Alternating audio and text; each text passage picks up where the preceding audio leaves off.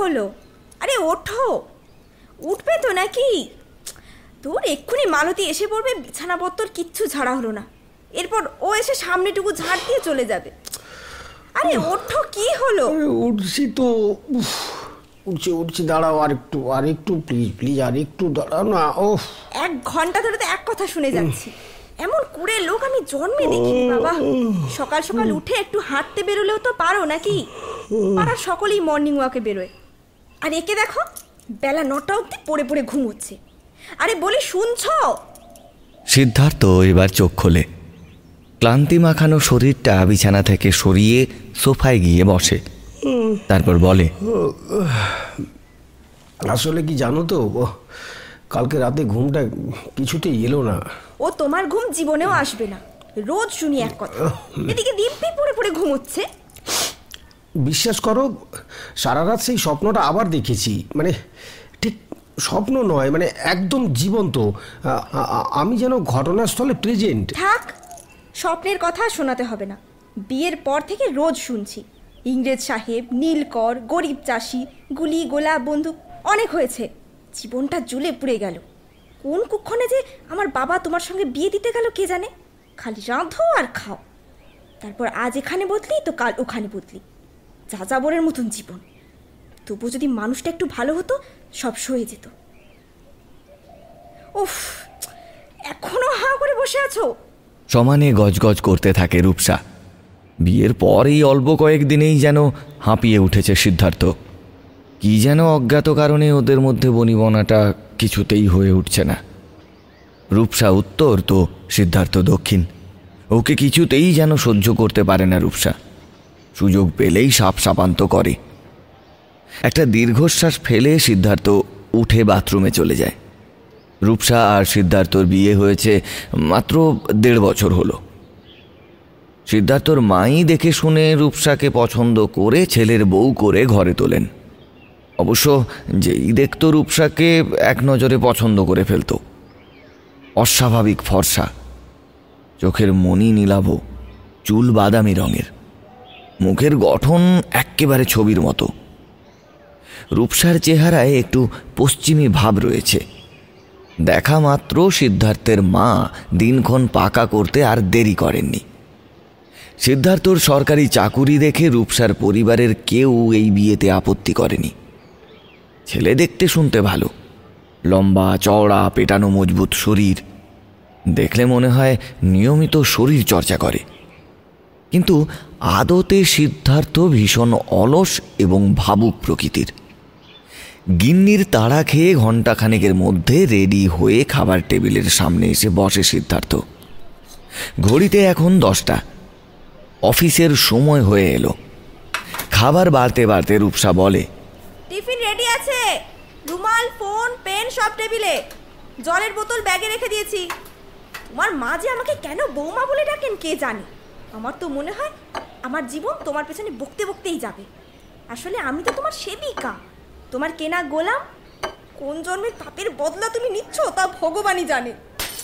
দেখ! সিদ্ধার্থ মাথা নিচু করে ভাতের থালায় হাত দেয়। স্বপ্নের ঘোরটা এখনও কাটেনি। দিন দিন আরও পেয়ে বসছে ব্যাপারটা। আরও স্পষ্ট হচ্ছে স্বপ্নের বিষয়বস্তু।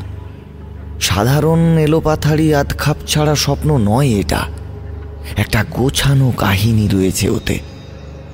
এক এক সময় ওর মনে হয় যেন সিনেমা দেখছে। সমস্ত চরিত্রগুলোর মুখ স্পষ্ট মনে আছে, অথচ রাস্তাঘাটে কি আত্মীয় স্বজনের সাথে ওসব মুখের কোনো মিল নেই। আর একটা ব্যাপার, ছেলেবেলা থেকে একের পর এক রাতে একই বিষয়ে কেন সে স্বপ্ন দেখে? যেন আলাদা আলাদা পর্বে সাজানো রয়েছে ঘটনাগুলো। একসাথে জুড়ে দিলেই একটা সম্পূর্ণ কাহিনী হয়ে দাঁড়াবে। এরকম হাজারো প্রশ্ন যখন ওকে ভাবিয়ে তুলেছে, তখনই পুনরায় গর্জে উঠল রূপসা। ওই দেখো, ভাতে হাত দিয়ে কি আবার ভাবতে বসলেন আমার রাজামশাই? বলি, অফিস যাবে? নাকি আবার ঘুমানোর প্ল্যান করছ? নিজের মাথাটা তো খারাপ করেছই, এবার আমার মাথাটাও যাবে। এরপর কোনো রকমভাবে খাওয়াটা শেষ করে অফিসের পথে এগিয়ে যায় সিদ্ধার্থ। বাসে ঘন্টাখানেক তারপর হেঁটে পাঁচ মিনিট। ও নতুন বদলি হয়ে এসেছে এখানে। অফিসের সম্পূর্ণ দায়িত্ব বুঝে নিতে আরও দিন দশেক লাগবে, কিন্তু সব কিছুর ভেতর সেই স্বপ্নটা ঢুকে পড়ে। মাথার ভেতর একটা কেমন জট পাকিয়ে আসে। সেদিন অফিসের কলিগ মধুসূদন বাবু সাহস করে বলেই ফেললেন স্যার একটা কথা বলব? বলুন।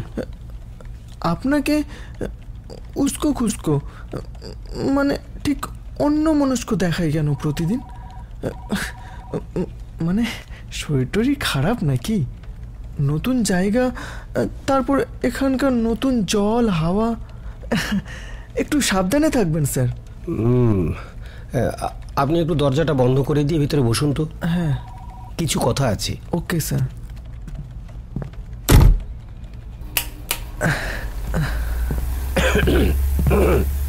ইয়ে মানে এখানে ভালো ডাক্তার আছে? ঠিক ধরেছি। শরীর খারাপ। তবে সমস্যাটা কি? ঘুম। ঘুম? একদম ঘুম আসছে না। কদিন হলো? সে অনেক দিনের ব্যাপার। কোনো দুশ্চিন্তা করছেন নাকি? আরে দুশ্চিন্তা কিনা সঠিক ধরতে পারছি না মানে তবে একটা স্বপ্ন খুব ডিস্টার্ব করছে। খুব খারাপ স্বপ্ন? ক্লিয়ার না ব্যাপারটা? স্যার একটু ব্যায়াম করুন। কসরত করলে ক্লান্তি আসে। আর ক্লান্তি আসলে ঘুম ভালো হয়। আরে না না এটা সেরকম ব্যাপার নয়। অফিসের কাজে তো আমার কম ধকল যায় না।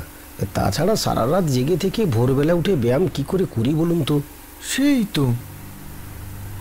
তবে স্যার আমি শুনেছি চোখ বন্ধ করে এক দুই তিন এভাবে কাউন্ট করলে না স্যার ঘুম তাড়াতাড়ি চলে আসে।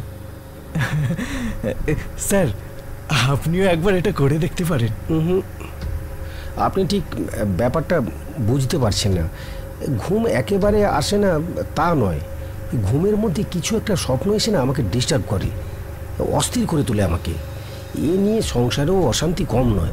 কিন্তু বিশ্বাস করুন, আমি অনেক কন্ট্রোল করার চেষ্টা করেছি, কিন্তু কিছুতেই স্বপ্নগুলোকে নিয়ন্ত্রণ করতে পারিনি। একসময় মেডিটেশন করতাম, কিন্তু তাতেও কোনো ফল পাইনি। মধুসূদন বাবু এতক্ষণ মন দিয়ে কথাগুলো শুনছিলেন। এরপর টেবিলের ওপার থেকে সিদ্ধার্থের কাছে এসে মাথা ঝুঁকিয়ে বললেন স্যার বলছিলাম একবার খ্যাপা বাবার আশ্রম থেকে ঘুরে আসুন না। খুব জাগ্রত স্যার। একটা তাবিজ একটু ঝাড়ফুঁক ব্যাস। মুশকিল আসান আপনার সমস্যাটা তো কিছুই না। কত বড় বড় সমস্যার সমাধান করেছেন আমাদের ওই খ্যাপা বাবা। ওসব তাবিজ কবজে হবে না। একটা ভালো ডাক্তারের খোঁজ থাকলে বলুন। তাহলে তো কোনো সাইকিয়াট্রিস্টের কাছে যেতে হয়। আপনি এসবের ব্যাপারে মিস্টার মুখার্জিকে জিজ্ঞেস করুন। উনি ভালো বলতে পারবেন। আমার ডিপার্টমেন্টটা তো একটু আধ্যাত্মিক। ওকে আপনি গিয়ে মুখার্জি বাবুকে পাঠিয়ে দিন। আর হ্যাঁ এ- এই ব্যাপারে কাউকে কিছু বলার দরকার নেই। ঠিক আছে? Okay sir. আমি আসছি। আমি আমি এক্ষুনি মুখার্জি বাবুকে পাঠিয়ে দিচ্ছি। আসছি স্যার। মিনিট তিনেক পর মুখার্জি বাবু এলেন। স্যার আমাকে ডাকছেন? হুম বসুন। আচ্ছা আপনি ভালো মনোরোগ বিশেষজ্ঞের খোঁজ দিতে পারবেন? হ্যাঁ, নিশ্চয়ই স্যার। আপনি ডক্টর বি মিত্রকে দেখাতে পারেন। খুব ভালো ডাক্তার। বছর দুই আগে আমার স্ত্রী সেখানেই দেখিয়ে এখন ঠিক আছে। কি হয়েছিল আপনার স্ত্রীর? ওই ইনসোমনিয়া ও তা ওনার চেম্বারটা কোথায়? এই তো sir sixteen by B Narahari লেনে ওই আরোগ্য মেডিকেল হলে। সকাল নটা থেকে দুপুর একটা পর্যন্ত উনি পেশেন্ট দেখেন। ঠিক আছে ঠিক আছে। আপনি এখন আসুন। Okay sir okay. এরপর সিদ্ধার্থ দেওয়ালের দিকে তাকিয়ে দেখল ঘড়িতে বাজে সাড়ে এগারোটা। তার মানে এখনই গেলে ডাক্তারকে পাওয়া যাবে। আর দেরি নয়। দিন দিন অসহ্য হয়ে উঠছে স্বপ্নটা। অফিসে জানিয়ে সিদ্ধার্থ বেরিয়ে পড়ল। আপনারা শুনছেন জ্যাম হাব স্টুডিও শনিবারের গপ্প অরিজিনালসে আশিস চক্রবর্তীর লেখা। নীল আতঙ্ক, চিত্রনাট্য ও চরিত্রবিন্যাস আরফান আলী খান। সাউন্ড ও poster design, Krishnendu Patra. Audio edit, Ashrukumar Bhattacharya. গল্পের নির্দেশনা ও সূত্রধার, আমি ইন্দ্র। অন্যান্য চরিত্রে পাওলি, আরফান, মুস্তাকিম, অশ্রু, অক্ষয়, সুমন, কৃষ্ণেন্দু ও আমি, ইন্দ্র। তো চলুন ফিরে যাই আশিস চক্রবর্তীর লেখা নীলাতঙ্ক গপ্পে। রাস্তায় একটা বাসে উঠে সোজা গিয়ে নামল সিক্সটিন বাই বি নরহরি লেনে। দুপা এগোতেই সামনে চোখে পড়ল আরোগ্য মেডিকেল হল। পাশেই ডাক্তারবাবুর চেম্বার। ঘড়িতে এখন বারোটা বেজে দশ। রিসেপশনে থাকা মেয়েটি জানালো, সিদ্ধার্থের নাম একদম শেষে। অর্থাৎ ওকে এখনও অনেকটা সময় অপেক্ষা করতে হবে। আচ্ছা ডাক্তারবাবুকে ও কি বলবে? ব্যাপারটা গুছিয়ে বলতে পারবে তো? ঠিক কোথা থেকে বলা শুরু করবে ও? এসব কথা ভাবতে ভাবতে ওয়েটিং রুমে বসে ওর হালকা ঝিমুনি আসে।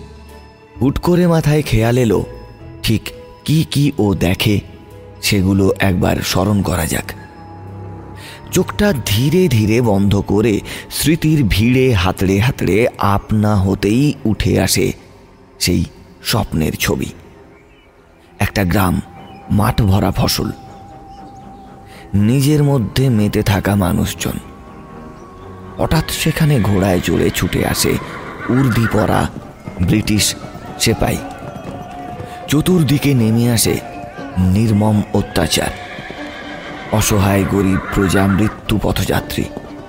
এরপর ভেসে আসে নীলকর সাহেবের দমন পিলন নীতি। জোর করেই শুরু হয় নীলের চাষ। নীলকুঠি হয়ে ওঠে মৃত্যুপুরী। চিৎকার, কান্না, হত্যা, জুলুম একে একে ফুটে উঠতে থাকে পরিষ্কার সমস্ত দৃশ্যপটগুলো একেবারে গল্পের মতো। স্পষ্ট দেখা যাচ্ছে সেখানে সকলে এসে কাঁদো কাঁদো ভাবে হাত জড়ো করে বলছে আমাদের বাঁচান আমাদের বাঁচান। নীল চাষ করব না বলেছি বলে আমার মেয়েকে নীলকুঠিতে তুলে নিয়ে গেছে। ওই পিসাজ নীলকো সাহেব।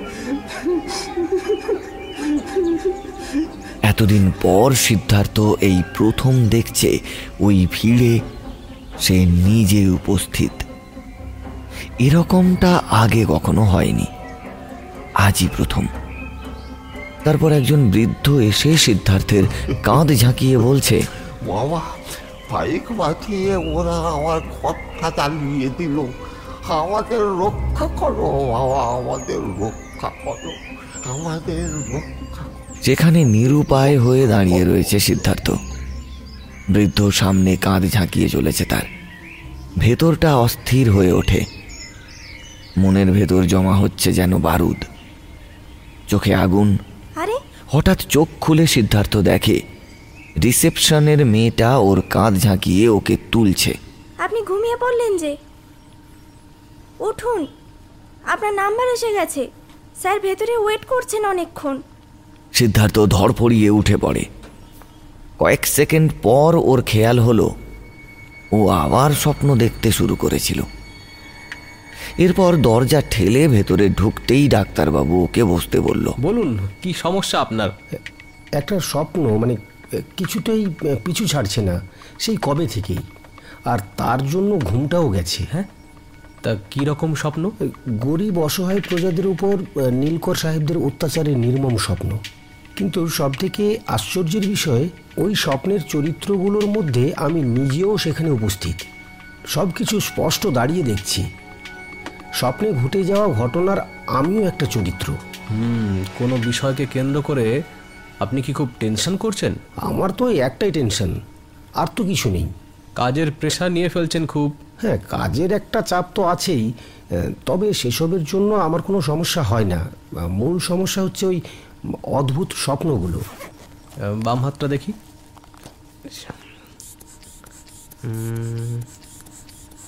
আচ্ছা ঠিক আছে। আচ্ছা ঠিক আছে আপনি একটু চোখ চোখটা দেখি। ওপরে তাকান ওপরে। এরপর ডাক্তারবাবু ওর প্রাথমিক হ্যাঁ, কিছু শারীরিক পরীক্ষা করে বললেন। শরীরে তো কোনো সমস্যা দেখছি না। প্রেশারটা খুব সামান্য হয় ওটা টেনশনের জন্য। তবে হার্টের কন্ডিশন ওকে। চোখে নির্ঘুমেরও কোনো চিহ্ন দেখছি না। তা কি করেন আপনি? চাকরি করি। ওকে ওকে ওকে। ঠিক কবে থেকে এই জাতীয় স্বপ্ন দেখা শুরু করেছেন বলতে পারবেন? অনেক দিন আগের থেকে মানে একদম ছোটোবেলা থেকে। ছোটোবেলায় একবার প্রচণ্ড জ্বর এসেছিল আর জ্বরের ঘরেই প্রথম এই স্বপ্নটা দেখি। ভাবতে পারিনি এভাবে দিন দিন আঁকড়ে ধরবে ব্যাপারটা আমাকে। তাই এই যে আপনি বলছেন নীলকর সাহেব কিংবা প্রজাদের ওপর অত্যাচার এই জাতীয় কোনো সিনেমা নাটক দেখেছেন? বা কোথাও পড়েছেন? কিংবা কারও মুখে এসবের গল্প শুনেছেন নাকি? হ্যাঁ ছেলেবেলায় ইতিহাস বইতে যেটুকু জানার জেনেছি এর বেশি তো আর কিছু না। ওকে ওকে। আমার মনে হচ্ছে বিষয়টা আপনার মনে গেঁথে রয়েছে। কোনোভাবে চিন্তা করার কিছু নেই। আপনাকে দুটো ট্যাবলেট লিখে দিচ্ছি। রাত্রে ঘুমোতে যাওয়ার আগে খেয়ে নেবেন। এই নিন। আর এই বিষয়টা নিয়ে আর বেশি ভাববেন না। অবসর সময়ে বরং অন্য জায়গায় নিজেকে নিযুক্ত করুন। মনটাকে এর থেকে ডাইভার্ট করুন। অর্থাৎ ব্যস্ত রাখুন নিজেকে। বুঝলেন? বেড়াতে যান বেড়াতে যান, আড্ডা দিন। শুধু শুধু বসে থাকবেন না। ডাক্তারবাবু অন্য কোনো ব্যাপার নয় তো? কি মনে হচ্ছে আপনার? পরিষ্কার করে বলুন তো। মানে বলতে চাইছিলাম ওই জাতিস্বর টাতিস্বর গোছের কিছু কিনা। দেখুন জাতিস্বর বলে কিচ্ছু হয় না। আর এরকম কিছু হয় বলেও আমাদের জানা নেই। আর সাক্ষাৎও হয়নি এরকম মানুষের সাথে। এই সমস্ত বিষয়ে প্যারাসাইকোলজির ক্ষেত্রে প্রযোজ্য। আজকাল তো শুনছি এই সমস্ত ব্যাপার নিয়ে গবেষণাও চলছে। এমন অনেকে আছেন, তারা নিজেকে জাতিস্বর বলে দাবিও করেন। আমি আপনাকে এইটুকু বলতে পারি, আপনি এই স্বপ্ন দেখার বিষয়টি এড়িয়ে চলুন। মাথা থেকে ঝেড়ে ফেলুন, দেখবেন নিজেকে অনেক সুস্থ মনে হচ্ছে। আরে, অতিরিক্ত ভাবছেন, আর তাই আপনার অবচেতন মনে এই বিষয়টি রিফ্লেক্ট করছে। নিন নিন এবার আসুন, আর ওষুধগুলো মনে করে খাবেন কিন্তু হ্যাঁ? এক মাস পরে দেখা করুন। ওকে স্যার আচ্ছা এই আপনার ফিজটা। না না ও- ওটা বাইরে রিসেপশনে ওখানে পেমেন্ট করতে হবে।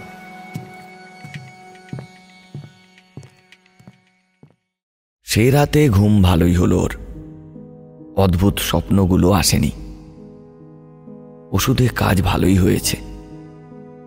শরীর মন অনেকটা ঝরঝরে ঠেকছে সিদ্ধার্থের। রূপসা আজও গজগজ করছে। তবে দেরি করে ওঠা নিয়ে নয়। ঘরের জিনিসপত্র সমস্ত কিছু এলোমেলো হয়ে থাকার কারণে। কারণ যেখানকার জিনিস সেখানে ব্যবহারের পর পুনরায় রাখা হয়নি। তাই যেমন টিভির রিমোটটা সিদ্ধার্থ নির্দিষ্ট স্থানে না রাখার কারণে প্রায়ই হন্যে হয়ে খুঁজতে হয় রূপসাকে। তবু কোনো কিছুই যেন আজ সিদ্ধার্থের কানে পৌঁছয় না। সে যেন নতুন করে বাঁচতে শিখেছে। খাওয়া দাওয়া সেরে অফিসের পথে রওনা দেয় খোশ মেজাজে। অফিসে ঢুকতেই মুখার্জি বাবুকে ধন্যবাদ জানায় সে। এতদিন প্রায় বদ্ধ ঘরেই মন মরা হয়েই বসত। দীর্ঘদিনের জানালা বন্ধ থাকায় ঘরটা কেমন যেন একটা দম বন্ধ করা পরিবেশ তৈরি করেছে। আজ ওর একটু খোলামেলা হয়ে বাঁচতে ইচ্ছে করছে। সে কারণেই ও কেবিনে ঢুকে পেছনের জানালাটা খুলে বাইরে তাকালো। দেখে জানালার বাইরে প্রায় ওই মিনিট তিনেকের হাঁটা পথের দূরত্বে একটা ভাঙাচোড়া পুরনো লম্বা বাড়ি গোছের কিছু একটা। ছোট ছোট ইঁটের তৈরি। দেখলেই বোঝা যায় ব্রিটিশ পিরিয়ডের। জানালা দরজা সব খসে পড়েছে। আশেপাশের জঙ্গল প্রায় চেপে ধরেছে ওই অট্টালিকা সমান ভগ্নদশাপ্রাপ্ত সারিবদ্ধ ঘরগুলোকে। দূর থেকে যেটা বোঝা যাচ্ছে, ভেতরটা প্রায় অন্ধকার। খালি চোখে দূর থেকে কেবল এটুকুই দেখা যায়। তবে অদ্ভুতভাবে সেদিকে একটা টান অনুভব করল সিদ্ধার্থ। এই ঘর যেন তার খুব চেনা মনে হলো। অবশ্য এই জীর্ণ দশায় নয় বরং ভগ্নদশাপ্রাপ্ত এই অট্টালিকার পূর্বের জাঁকজমকপূর্ণ অবস্থাকে সে চেনে। এর আগেও দেখেছে সে। তৎক্ষণাৎ জানালা থেকে মুখটা সরিয়ে টেবিলে রাখা বেলের সুইচটা টিপে দিতেই বেয়ারা রামরতন ঘরে প্রবেশ করল।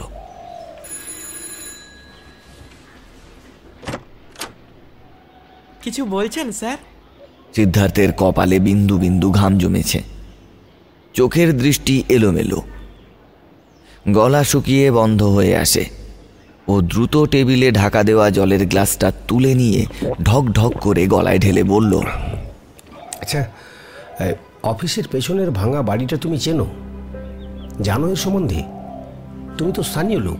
চিনব না কেন স্যার? ও তো বোনার্ড সাহেবের নীলকুঠি ছিল এককালে। পুরো নাম লুই বোনার্ড আমরা ছেলেবেলায় কত লুকোচুরি খেলেছি ওই কুটিতে? তখন অবস্থা একটু ভালো ছিল। তারপর মানুষজন যে যেমন পারল দরজা জানালা আসবাব যা ছিল চুরি করে নিল।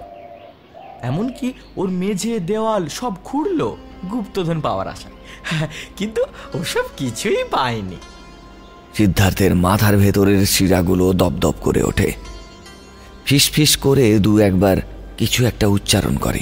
লুই বোনার্ড লুই বোনার্ড নামটা তো বেশ পরিচিত। চোখের বর্ণ এক মুহূর্তে রক্তিম হয়ে ওঠে সিদ্ধার্থের। সর্বাঙ্গ ঘামে ভিজে যেতে থাকে। বেয়ারা রামরতন সেসব লক্ষ্য করে বলে স্যার আপনার কি শরীর খারাপ লাগছে? না বলছি ওই কুটির ভেতর যাওয়া যায়? যাবেন কি স্যার? ভেতরটা জঙ্গলে ভরে গেছে।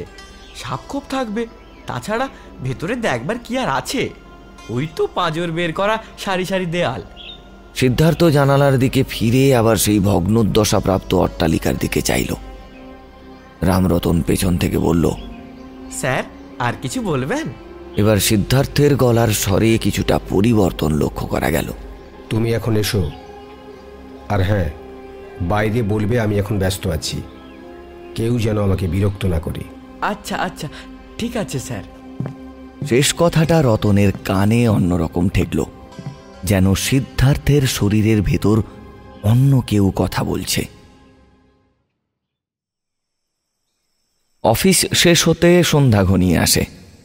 ইতিমধ্যে সকলেই বাড়ি ফিরে গেছে। সিদ্ধার্থের বসার রুমটা ভেতর থেকে বন্ধ। ও ঘরে কেউ প্রবেশ করেনি আজকে। জানালার কাছে এসে রামরতন উঁকি মেরে ভেতরে দেখে, স্যার ওভাবেই তাকিয়ে রয়েছে সেই নীল কুঠিটার দিকে। দু একবার গলা খাকারি দিয়ে রামরতন বলল স্যার বাড়ি যাবেন না? অন্ধকার নেমে এলো যে। ঘরের ভেতর থেকে আবার একটা অপরিচিত কণ্ঠস্বর ভেসে এলো। তুমি যাও আমার কাজ আছে। রামরতন কি একটা ভেবে খানিক্ষণ থ মেরে দাঁড়িয়ে রইল। তারপর চাবির গোছা সামনের টেবিলে রেখে চলে যায় সেখান থেকে।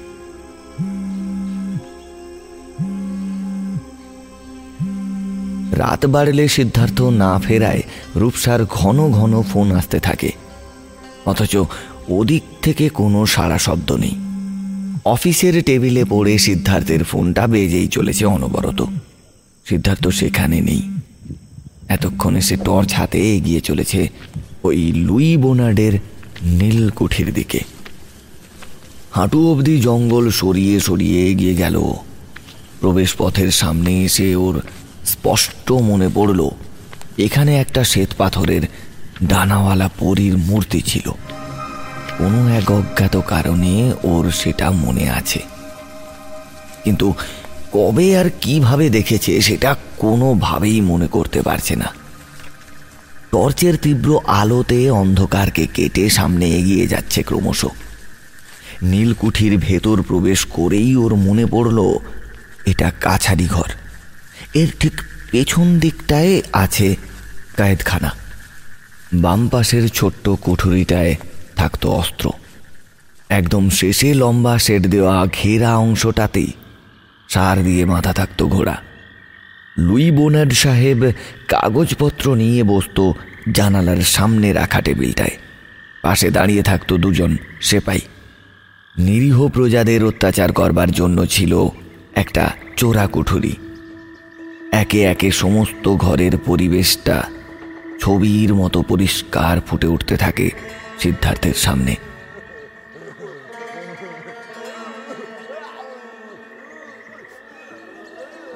ঠিক তখনই ওর কানে ভেসে আসে অসংখ্য স্ত্রী, পুরুষ, শিশুর আর্তনাদ।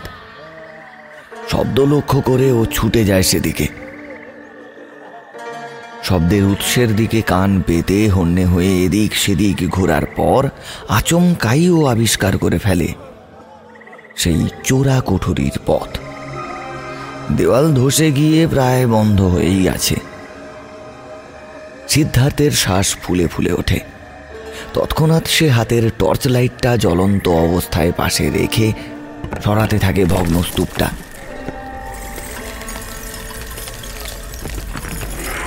সিদ্ধার্থের শরীরে যেন অসম্ভব অসুরের বল চলে এসেছে। মনে অপুরন্ত সাহস। মিনিট পাঁচেকের পরিশ্রমের পর চোরাকোঠরির পথ আলগা হয়ে এলো।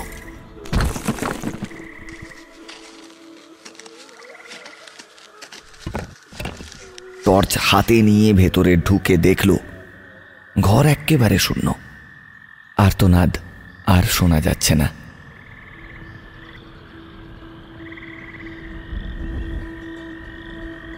বাইরে ঝোড়ো বাতাস উঠেছে। ফাঁক ফোকর দিয়ে সেই বায়ু সর্পিল গতিতে এসে ওর গায়ে পড়ছে। তার সঙ্গে পাল্লা দিয়ে চলেছে ঘন ঘন মেঘের গর্জন আর বিদ্যুতের ঝলকানি। সমস্ত কুঠিটা যেন কেঁপে কেঁপে উঠছে এখন। সিদ্ধার্থের চোখগুলো পাগলের মতো কিছু যেন একটা খুঁজে চলেছে। বুকের ভেতর উত্তেজনা, সমস্ত শরীরের শিরায় যেন বইছে একটা আগুন। হঠাৎই ওর চোখটা পড়ল ঘরের কোনায় একটা ছোট্ট আলোক বিন্দুর ওপর। নীলাভ আলো। তবে জোনাকি নয় নিশ্চয়ই। ধীরে ধীরে সেই আলো লক্ষ্য করে ও এগিয়ে গেল। তারপর একদম কাছে থেকে লক্ষ্য করল, এটা একটা ঘূর্ণায়মান আলোকবৃত্ত। ওর কপালে ভাঁজ পড়ল। কি বস্তু এটা? খুব সন্তর্পণে আলোক বলয়ের দিকে হাত বাড়াতেই সেটা এক মুহূর্তে বিরাট বলয় আকার ধারণ করে ওকে প্রদক্ষিণ করতে থাকল। ধীরে ধীরে আলোর বিচ্ছুরণ ঘটিয়ে চতুর্দিকে ঘিরে ফেলতে থাকল ওই আলোক বলয়টা। সিদ্ধার্থ অনুভব করল, সে ক্রমশ একটা আলোর সুরঙ্গে হারিয়ে যেতে থাকছে। এরপর সে ভয়ে আতঙ্কে চিৎকার করে জ্ঞান শূন্য হয়ে পড়ল।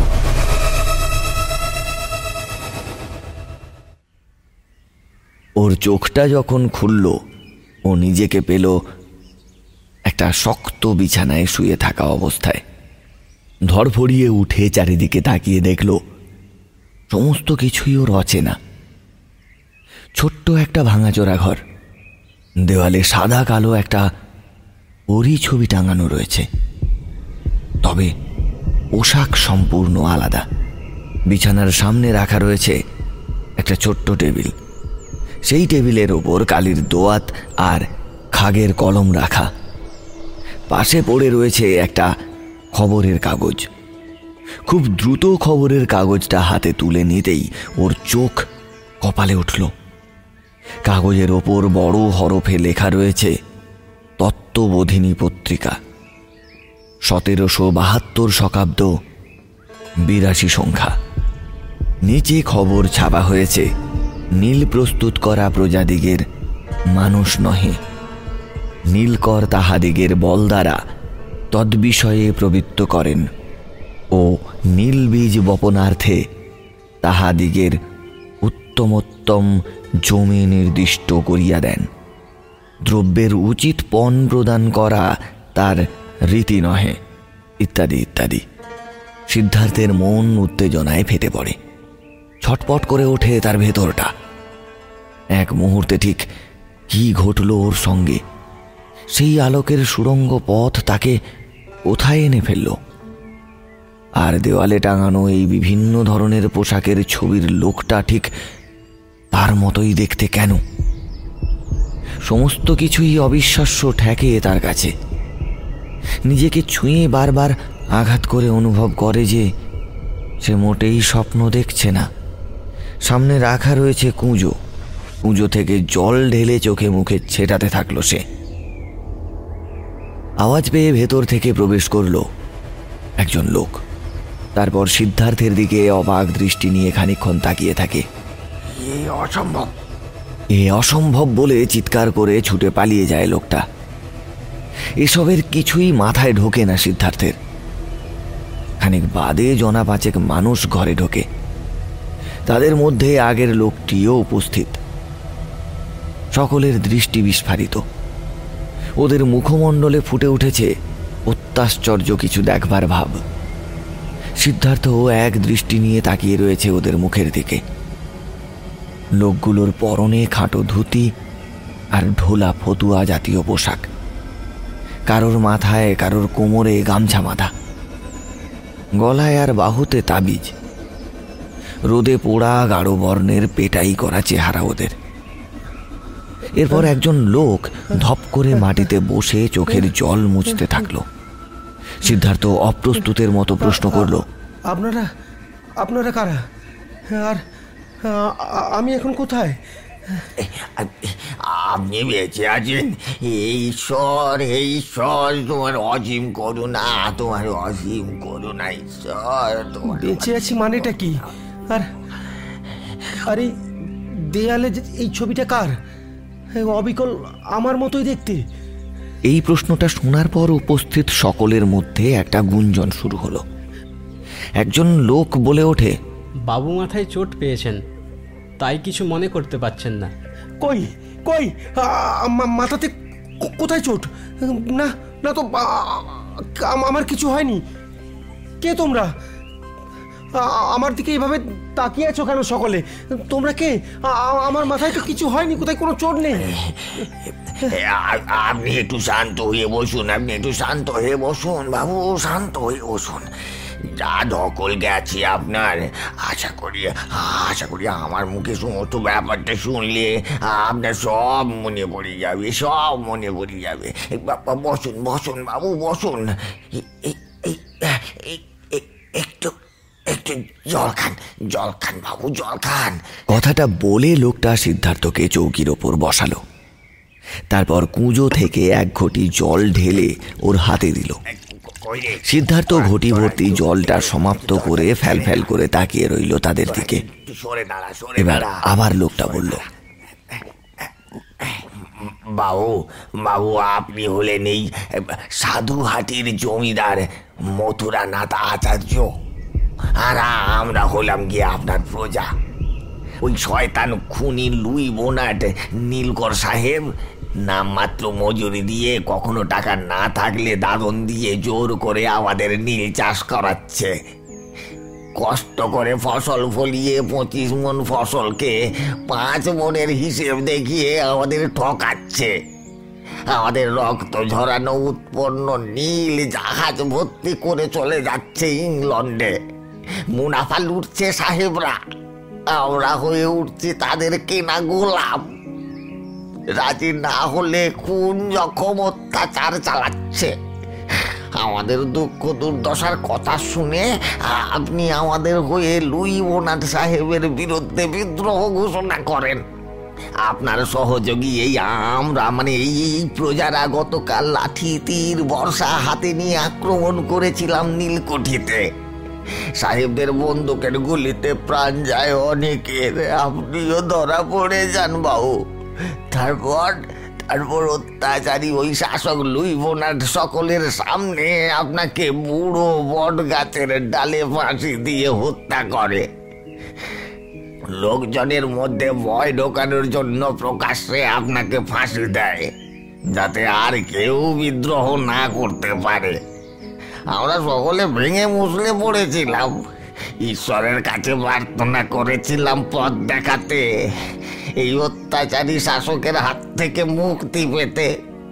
কিন্তু অবিশ্বাস্য হলেও সত্যবাবু, আপনি আবার ফিরে এসেছেন। আপনি তো সবার সামনে প্রতিজ্ঞা করেছিলেন বাবু, ওই বোনেট সাহেবকে হত্যা করে এই নির্মম অত্যাচারের বদলা নেবেন। ঈশ্বর গরিব প্রজাদের প্রার্থনা শুনেছেন প্রভু, শুনেছেন তিনি তিনি আপনাকে আমাদের মাঝখানে আবার ফিরিয়ে এনেছেন।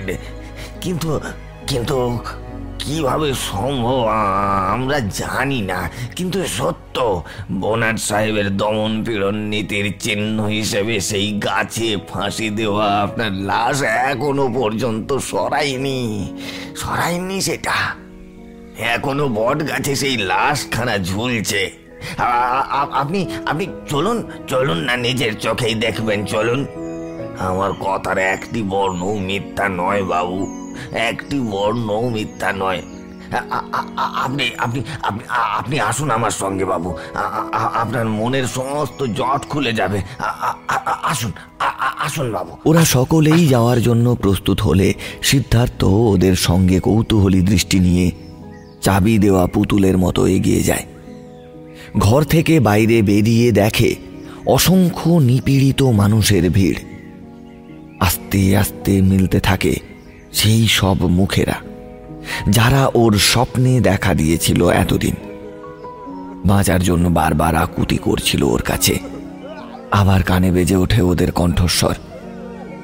এতক্ষণে ও বুঝতে পারে ঘরে টাঙানো সেই সাদা কালো ছবিটা কার। এরপর পায়ে হেঁটে খানিক বাদে বটতলায় পৌঁছে পাথর বনে যায় সিদ্ধার্থ। হাত পা একেবারে ঠান্ডা হয়ে আসে ওর। চোখ বিস্ফারিত। এ কি করে সম্ভব? নিজেকে এক মুহূর্তের জন্য পাগল মনে হয় ওর। সমস্ত যুক্তি, বুদ্ধি, ইন্দ্রিয় ভূতা হয়ে আসে ওর। বট গাছের ডাল থেকে গলায় ফাঁস লাগানো অবস্থায় ঝুলছে। তারই মতো হুবহু একটা মানুষ। শুধু পোশাকটা আলাদা। চেহারায় কোনো তফাত নেই, কেবল জীবিত আর সে মৃত। সমস্ত কথা শুনে নিজের চোখে প্রমাণ দেখে সিদ্ধার্থের মাথা যেন ঘুরে যায়। তালগোল পেকে যায় মাথার ভেতরটায়। আবার ও ভেতর ভেতর ভাবতে থাকে, এতকালের স্বপ্ন তাহলে সত্য। দুই জায়গায় তার উপস্থিতি। এসবের উত্তর খুঁজতে চিন্তার স্তরে কেবল খনন কার্যই চালায় সে। খানিক বাদে এক ঝটকায় সমস্ত ব্যাপারটা ওর কাছে পরিষ্কার হতে থাকে।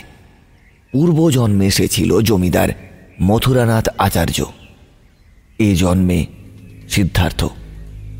পূর্বজন্মের অপূরণীয় প্রতিজ্ঞা পূরণ করবার জন্যই তার পুনর্জন্ম ঘটেছে। এখন উদ্দেশ্য অত্যাচারী সেই নীলকর সাহেব লুই বোনার্ডকে হত্যা করা। ঈশ্বর তাঁর পূর্বজন্মের প্রতিজ্ঞা পূরণের জন্য তাকে আরও একবার সুযোগ করে দিয়েছেন। কিন্তু কোনো এক অজ্ঞাত কারণে সে জন্মেছে এই সময় থেকে অনেকগুলো বছর পরে। পূর্বজন্মের স্মৃতি সে স্বপ্নের আকারে দেখে এসেছে এতদিন। আর সেই ভাঙা অট্টালিকার আলোক বলয়ে আর কিছুই নয়। সময় তার দ্বার উন্মোচন করে তাকে অতীতে এনে মানে প্রথম জন্মের সময়ে এনে উপস্থিত করেছে। এ ঘটনা অলৌকিক। সুতরাং নিজের অজান্তেই টাইম ট্রাভেল করে ফেলেছে সে। কি প্রক্রিয়ায় এই টাইম ট্রাভেল সম্ভব হয়েছে তার সঠিক পদ্ধতি ওর জানা নেই। সেই নীলাভ আলোক বৃত্ত যা তাকে টেনে নিয়ে গিয়েছিল আলোর সুড়ঙ্গতে এবং সেখান থেকে মহাশূন্যে সেটা আদপে একটা প্রাকৃতিক ওয়ার্মহোল। এরূপ কোটি কোটি ওয়ার্মহোল ছড়িয়ে রয়েছে মহাবিশ্বে। বিজ্ঞান তা মানে এবং সে পথের সন্ধান করে চলেছে আজও। সিদ্ধার্থ সেই সময় দ্বারের মধ্য দিয়ে নিজের অজান্তেই সময়ের পথ অতিক্রম করে ফেলেছে। কিন্তু এখন কি করণীয়? এ কথা মনের মধ্যে জন্ম নিতেই ও চোখ বন্ধ করে নিজেকে সমস্ত রকম পরিস্থিতির জন্য মানসিকভাবে তৈরি করতে থাকল প্রথমে। তারপর সিদ্ধার্থ বলল লুই বোনার এখন কোথায়? নীলকুঠিতে! চলো সকালে ওদিকেই চলো। কিন্তু ওদিকে তো গোরা সেপাই পাহারা দিচ্ছে। ওদের হাতে অস্ত্র আছে। আজ আজ কোনো অস্ত্রই আমাকে আটকাতে পারবে না। পরম করুণাময় ঈশ্বর যা চান আজ সেটাই ঘটবে। চলো সবাই। এরপর শয়ে শয়ে কৃষক সিদ্ধার্থের কথায় উদ্বুদ্ধ হয়ে ছুটে চলল নীলকুঠির দিকে। উন্মাদের মতো ওদের সঙ্গে পা মিলিয়ে এগিয়ে চলল সিদ্ধার্থ। সকলের চোখে এখন আগুন রক্তে বারুদ। শরীরে অসীম বল বুকে সাহস তারপর অতর্কিতে ঝাঁপিয়ে পড়ল সকলের নীলকুঠিতে। গুটি কয়েক সেপাই বন্দুক ছুঁড়ে উন্মত্ত কৃষকদের সামাল দিতে পারল না। ভিড়ের দিকে তাকিয়ে গর্জে উঠল অত্যাচারী লুই বোনার্ড সাহেব।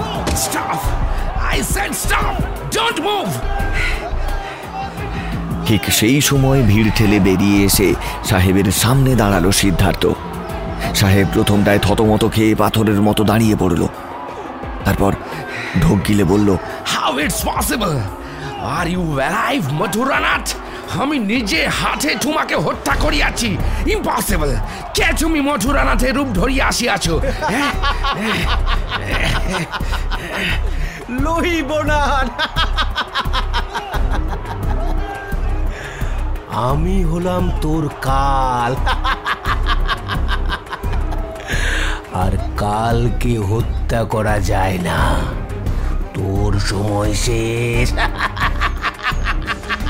লুই বোনার্ড ওর কোমর থেকে আগ্নেয়াস্ত্র বের করবার চেষ্টা করলে সিদ্ধার্থ ঝট করে বোনার্ডের হাতটা ধরে সেটা মুচড়ে ধরে বলল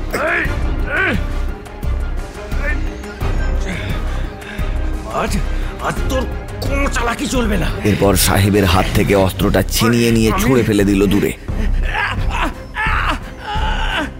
আমি মথুরানাথ নই। আমি আমি সিদ্ধার্থ ফ্রম ফিউচার আমি আমি জাতিস্বর আজ আজ তোর পাপের ঘোড়া পূর্ণ হয়েছে সাহেব। তোর আজ তোর আজ মুক্তির দিন। এবার সিদ্ধার্থ সজোরে টিপে ধরে বোনার্ড সাহেবের টুটি। সিদ্ধার্থের হাতে যেন এখন বজ্রের শক্তি। এই অবস্থাতেই সিদ্ধার্থ দাঁতে দাঁত চিপে বলল আজ আজ তোর এই অসহায় অবস্থা দেখে আমার আমার দয়া হচ্ছে। কোথায়? কোথায় তোর অস্ত্র? কোথায়? কোথায় তোর সেই সেপাই? চোখ তুলে দেখ দেখ। আশেপাশে কেউ নেই তোর। তোর ভয়ে কুচকে আসা মুখটা দেখার জন্যই আমি আমি একবার মরে আবার ফিরে এসেছি। মৃত্যু ভয়ের থেকে বড় কিছু নেই। এবার এবার তুই মার তুই মার, সাহেব! তুই মার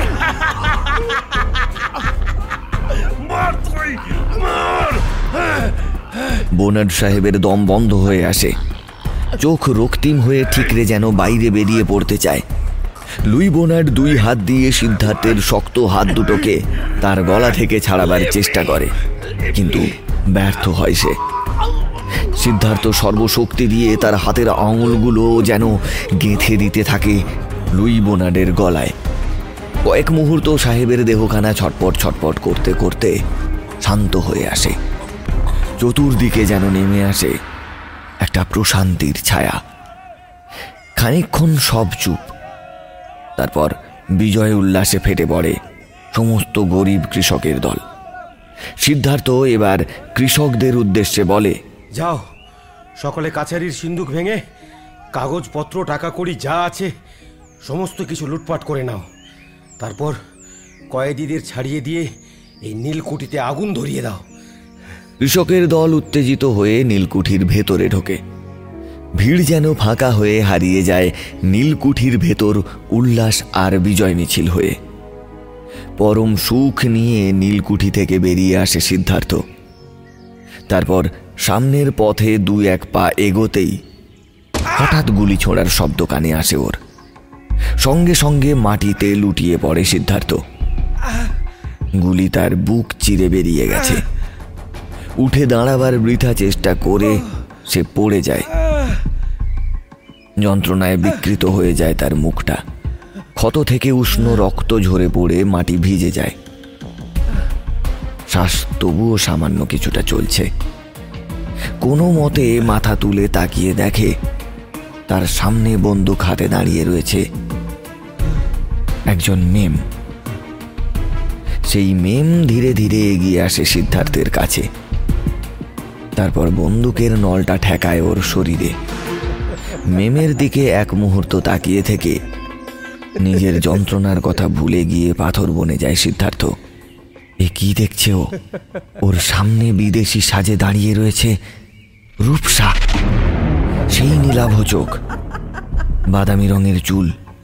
ফর্সা, ধবধবে মুখ। আচমকা যন্ত্রণা ক্লিষ্ট মুখে একটা সরু হাসি খেলে যায় সিদ্ধার্থের। এবার সে বুঝতে পারে কেন রূপসা তাকে সহ্য করতে পারে না। কারণ রূপসা পূর্ব জন্মে ছিল লুই বোনার্ড সাহেবের স্ত্রী। ঠোঁট নেড়ে কিছু বলার আগেই দ্বিতীয়বার গর্জে উঠল বন্দুকটা। সঙ্গে সঙ্গে অন্ধকার নেমে আসে। সিদ্ধার্থের চোখে